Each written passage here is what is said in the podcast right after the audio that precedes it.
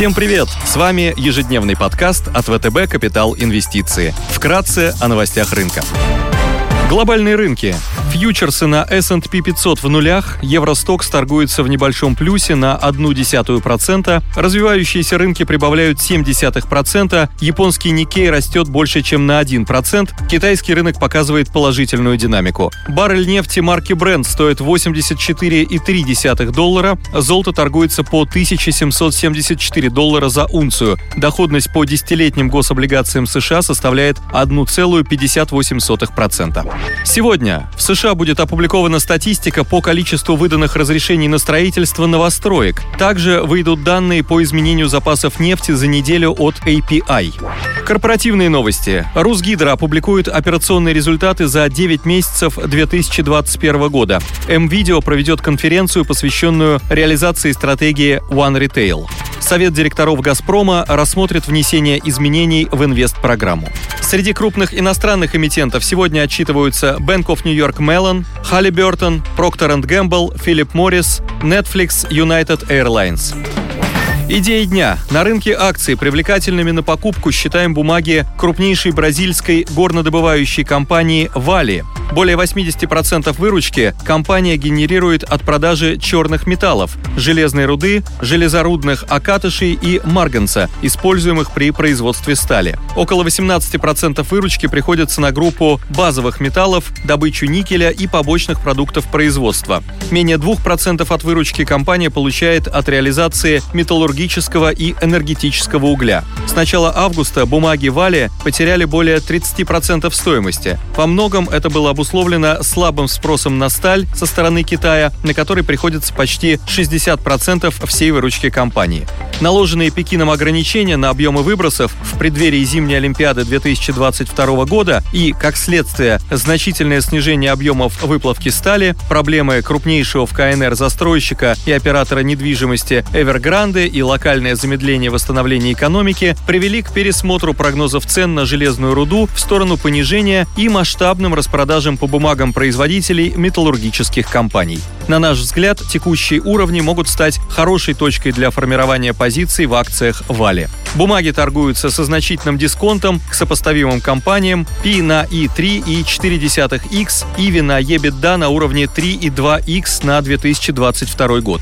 Сохранение по-прежнему высоких цен на железную руду и ослабление бразильского реала позволят компании заработать двузначную доходность свободного денежного потока Free Cash Flow Yield по итогам этого и следующего годов. Прогнозная дивидендная доходность может превысить 20% по итогам 2021 года и 10% в 2022 году. Рентабельность по EBITDA по итогам 2021 года ожидается на уровне 60%.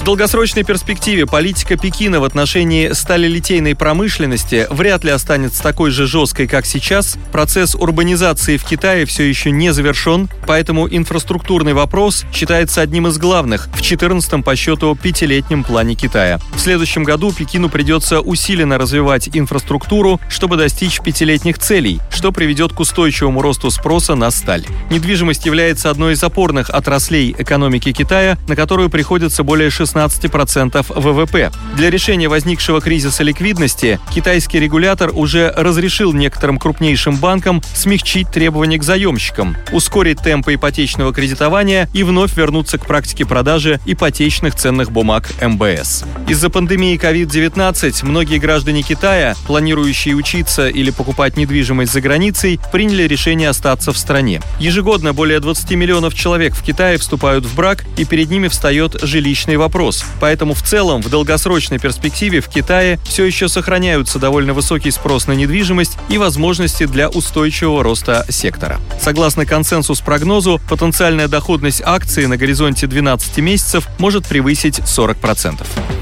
Среди долларовых облигаций хотели бы обратить внимание на амортизируемые бумаги Гуара Норте с рейтингами BA1 от Moody's, WB+, от Fitch с купоном 5,198% и погашением в 2034 году. Гуара Норте принадлежит одна из двух морских нефтяных платформ, оперирующих на месторождении Сапиньоа в Бразилии. Специальная плавучая установка Сидаджа G Ильябелла была введена в эксплуатацию в 2014 году и способна добывать до до 150 тысяч баррелей нефти в сутки.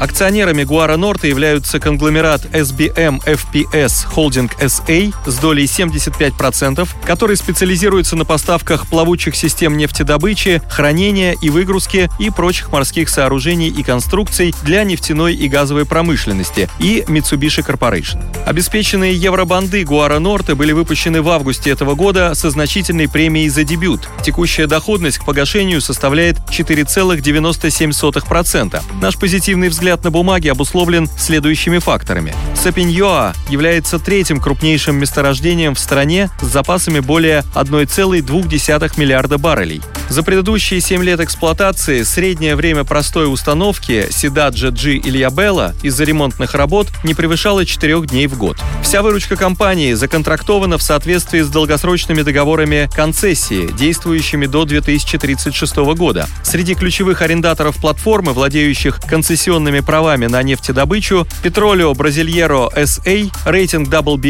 с долей 45%, BG и NP Brazil и Repsol Sinopec Brazil.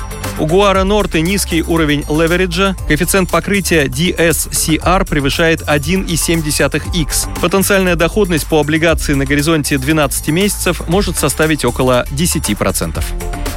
Спасибо, что слушали нас. До встречи в то же время завтра. Напоминаем, что все вышесказанное не является индивидуальной инвестиционной рекомендацией.